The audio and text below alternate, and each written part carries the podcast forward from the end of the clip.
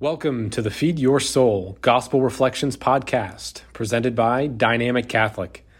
Over the next several minutes, you will receive inspiration and encouragement we hope will meet you where you are and lead you to where God is calling you to be. For more great content like this, or to experience this program in video format, go to dynamiccatholic.com. The night had hope written all over it. Anita and I had been married eh, just over a year, and our hearts were full of hope for all the years of our life together still to come. We settled into bed for the night. Our hearts were full of hope for what God might do in our years of ministry that were still to come.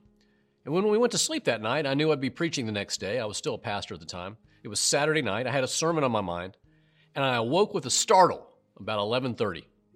Anita was stirring me to share the news. Her water had broken. All the months of training, the Lamaze classes, the anticipation, the coaching, the prayers. It was all coming into reality. This was the night. The night with hope written all over it. So we rushed to the hospital, Tanner Medical Center in Carrollton, Georgia. She was admitted into labor and delivery. We called our family members. Her parents headed out to meet us. For the next six hours, we shared a night of hope. I leaned over Anita, encouraging her, trying to keep her mind off the pain, leaning over to remind her of the breathing the classes had taught me. Her kind words to me Your breath really stinks, Alan.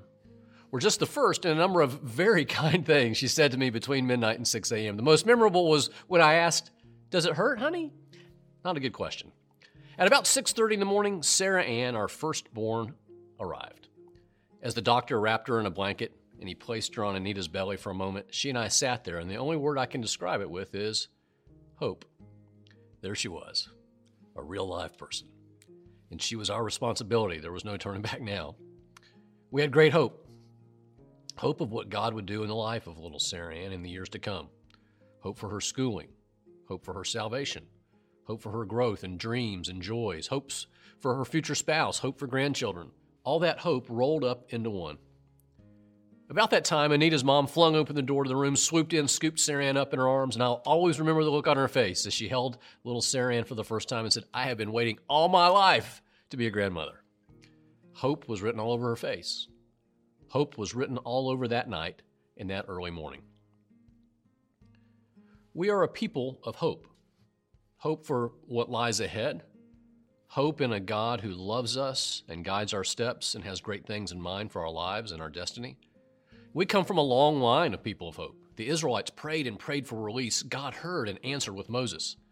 And as they made their way to the promised land, God went before them each step of the way as a cloud by day and fire by night. They knew his presence. He had a future in store for them. The Israelites were a people of hope. And so are we. Advent begins. And you can read this gospel today in one of two ways. A, the Son of Man is coming in an hour you do not expect ooh, I'm scared, and that makes me worry a little bit.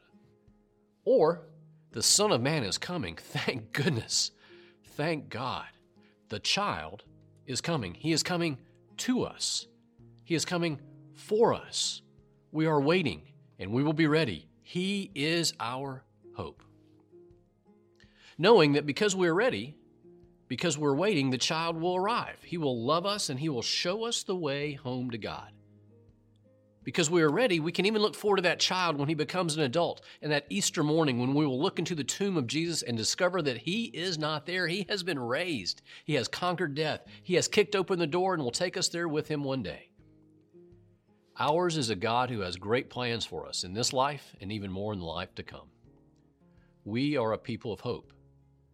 God goes before us. To the future, He leads us. Our hope is in Him. Hope does not disappoint us because God's love has been poured into our heart through the Holy Spirit who has been given to us. Romans chapter 5. Thank you, St. Paul. Jesus is coming. Indeed, the King is about to be born. God is coming to us. Jesus is coming for us. To the future, He leads us. In faith, we will follow Him, knowing He has great things planned for our lives and our destinies. That is hope.